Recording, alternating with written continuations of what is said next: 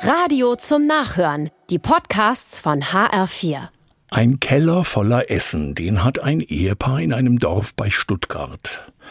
Jede Woche lagern dort um die 350 Kilo Salat, Gemüse, Früchte, Brot.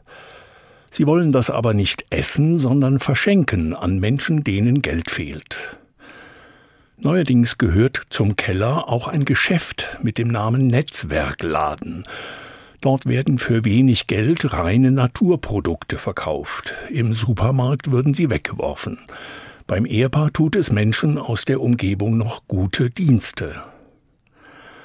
Es wird ja so viel weggeworfen, längst nicht nur Schlechtes, auch von mir, muss ich gestehen, und von vielen Haushalten, Supermärkten, Hotels. Zwölf Tonnen Lebensmittel werden jedes Jahr vernichtet. Zugleich gibt es immer mehr Menschen an der Armutsgrenze, die kaufen das gerne für wenig Geld oder nehmen es als Geschenk. Wenn die Menschen sich dann im Laden des Ehepaares treffen, werden auch noch gute Worte gewechselt und andere Hilfe ausgetauscht.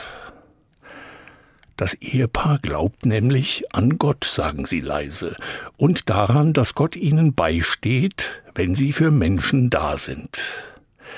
Die beiden leuchten ein wenig, als sie das der Zeitung erzählen. Ein gutes Werk gelingt leichter, wenn man Verbündete hat, mit Gottes und der Menschen Hilfe. Das ist wie früher, als christliche Gemeinden Diakone wählten, die sich um andere kümmerten. Niemand soll Hunger haben oder Durst. Alle sollen ein Dach haben über dem Kopf. Das ist Gottes Wille.